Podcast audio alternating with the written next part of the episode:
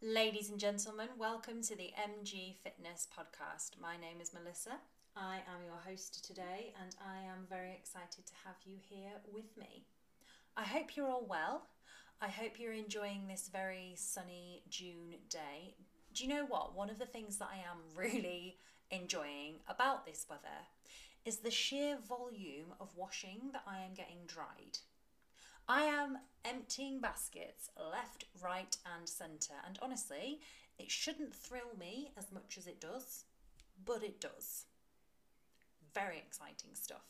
Before I get stuck in today, I just want to say a massive, massive thank you to everybody that has tuned into any of my podcast episodes so far. It really means a hell of a lot to me.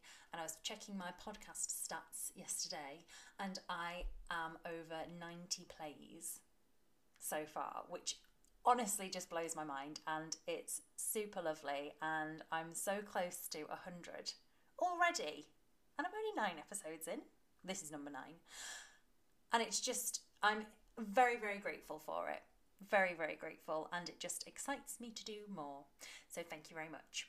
Now, on with today's subject. So, it's going to be a quick one today from me, and I'm going to talk all about progress, specifically how to measure your fat loss progress in a way that is constructive and not in a way that potentially gets in the way of you making progress. So, I'm going to get stuck straight in with the elephant in the room scale weight. Now, I think scale weight can be a really useful tool for some people. For some people, it's not so useful. So, if you can look at your scale weight and know that it is really just a number and it is part of a much bigger picture, and you can keep yourself detached from that number then fantastic. We're looking at the overall trend. If it's going down, we know that you'll be losing body fat over a number of weeks. However, if you're stepping on the scales every week, every day, however often you do it, and it then affects your mood for the rest of the day, i.e., if it's gone down or if it hasn't changed or if it's only changed a little bit and you're not happy with that, then that is the time to ask yourself is this constructive for me? Is this actually helpful? Or is it putting me in a negative headspace? I then don't feel as motivated. I then don't want to continue making the efforts that I'm doing. And the problem with that is it can then mean it gets in the way of your progress and it isn't always accurate. So there are a abundance, good word, of things that can affect your scale weight that have absolutely nothing to do with fat loss. For example, water, so how much you've literally consumed throughout your day. Food volume as well, so again, that's the stuff you eat that is still in your digestive system. Food waste, the other end of the digestive system. And things like hormones and if you're holding on to water. For ladies, if it's time of the month, it's any point in your menstrual cycle. If the weather's a little bit warmer and you're holding on to more water, if you've had saltier foods, there are so many things that can affect your scale weight that have absolutely nothing to do with body fat. So, if you're seeing those fluctuations in your scale weight and it's making you unhappy and then putting you off, you're doing yourself a massive disservice. So here's how to tackle it. First of all, I need you to know that fluctuations in your scale weight throughout the day are completely normal. You can wake up, weigh yourself, and weigh X amount. By the end of the day, just because you've gone about your everyday business, you've eaten, you've drank, you've lived, your body is going through digestive processes, etc., you could be up to two pounds heavier, and that will not include any fat. Just let that sink in. The only outlier to this is if you have literally just eaten all day.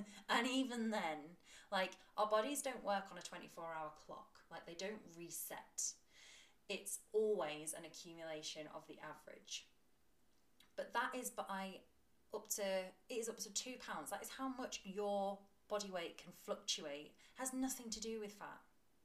So if you're letting fluctuations or if you're letting that get in the way and really deeply affect your mood and make you feel less than you are, then please reconsider using them because it's not worth it.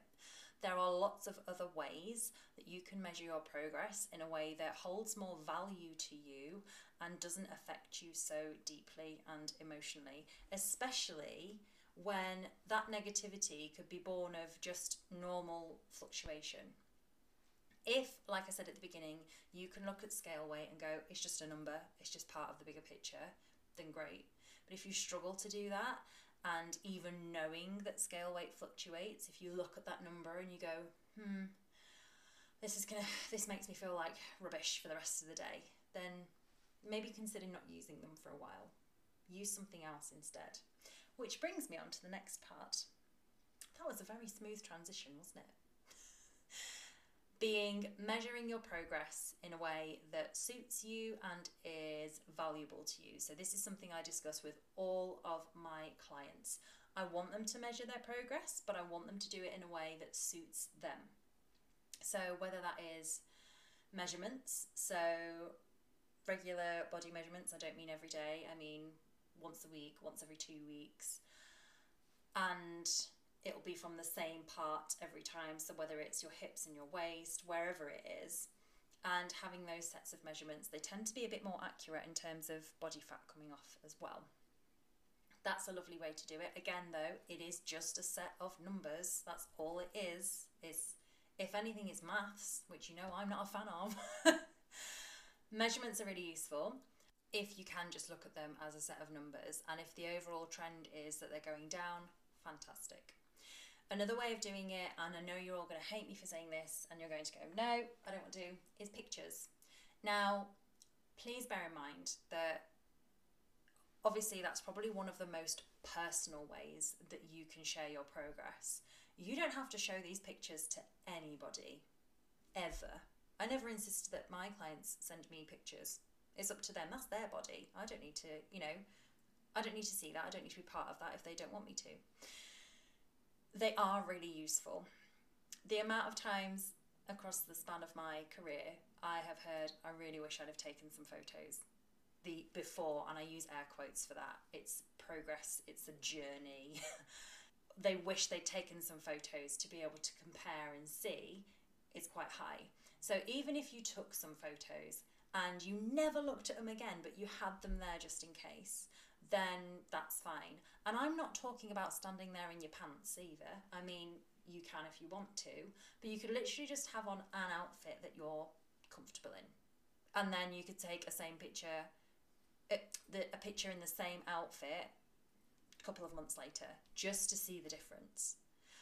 And it could only be you that looks at them. I think with progress pictures, we tend to think it's people standing there in their underwear from the side, from the front, from the back, which is absolutely fine. But they can be a lot more personal than that. And oftentimes, and this is what I love to see, is seeing people hold themselves differently. They're feeling more confident, they're feeling stronger.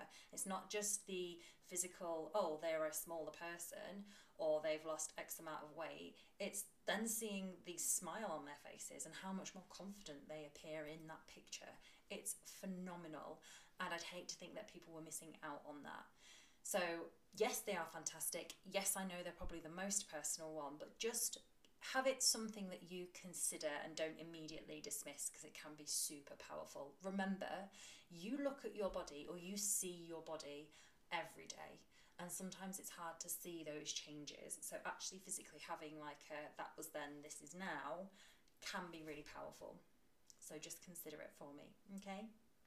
The other way to do it is clothes.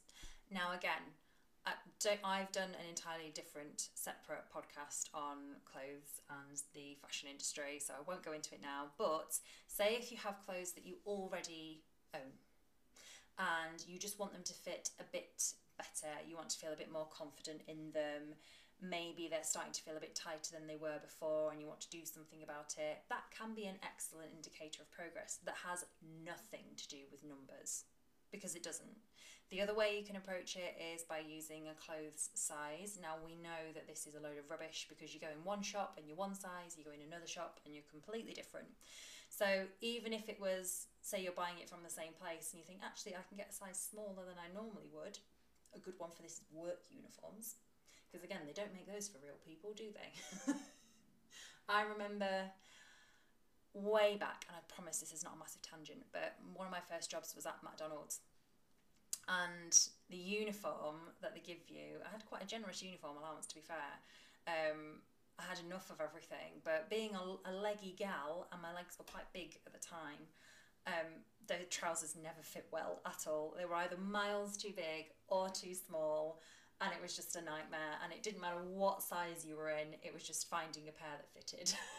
so, these places, like not just McDonald's, not just saying them, workplaces in general need to be looking at who they're actually got working for them. anyway, I digress. But clothes. So, yes, if you're fitting into a different size or you're feeling more comfortable with them, they can be a great indicator of success. Again, though, it's something that if you can look at it and detach yourself from it, fantastic. If it starts meaning a bit too much to you or it starts putting you in a negative headspace, you don't need that. You don't need that in your life. The other way that you can measure your progress, and this is one of my personal favourites, is by feelings. Now, I don't mean physically feeling yourself. I don't mean to stand in front of a mirror and you're like, just, you know, hmm, arms, legs. I don't mean that. I mean your general feeling of well being, confidence, fitness, how you feel in yourself, how you carry yourself, your mood, your energy levels all of these wonderful things, which are so important. They are just as important as the outside measurements. And it's something that I do encourage all of my clients to do because it's nice to reflect on. But just writing these down. So I don't mean becoming a hardcore journaling person. I love to journal, I find it really helpful. But even just each week, you know, making a note, taking five minutes to sit down and go, actually, yeah, well, I'm feeling better than I was, or actually, this week I feel like this, and this week I'm not sure, and having those feelings, getting them written down can be super useful to see your progress as well. Really, really effective. So, those are some of the more physical ways and obviously mental ways to track your progress and picking one that resonates with you, picking one that is constructive is really useful and play around with it. If you're you are, which is quite common, one of these people that dreads getting on the scales or they have a really negative impact on them, even if you know you look at the bigger picture and your scale weight's going down but you get on one morning and they've gone up slightly and that's the end that's you know day ruined then reconsider it go without them for a while, see how you feel. Still continue to make the changes that you are making, but just go without them. Try something else instead. It's not a hard and fast rule, there's no set rules to this. It's whatever helps you best and keeps you feeling motivated. That is what you should be doing. And it is something that I literally insist that my clients do. Find a way of measuring progress that is personal that is valuable and that is constructive. Not to mention, as well, and I will just briefly go over it, the other progress indicators that don't really have anything to do with fat loss. Now, if fat loss is your goal, fantastic, but if you are working out and getting your steps in and doing all the right things, then there are other indicators. So, if you are going to the gym, your strength might be increasing, your endurance might be increasing if you are concentrating on a cardio goal as well, your overall fitness might be improving, or you might find that doing everyday things is actually a lot easier. It might be that you've actually got more energy than you had before to do things. Like there are other physical indicators as well, which are just as significant and important. Right, I'm going to leave it there.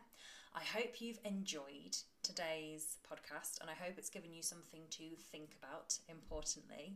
If you've any questions, or if in fact you are struggling with how to measure your progress or you're not sure what's going to be best for you, or you're sick of the scales and you want away with them, then drop me a message and I would love to help you at Melissa Grace PT on Instagram. If you enjoyed this, then please let me know. And as always, feel free to share. I'm a big fan of the socials, and it's lovely to see you all listening. Have a wonderful, wonderful week, and I will be back next week with episode 10, which is very exciting. Have a good week, take care, and thank you for listening.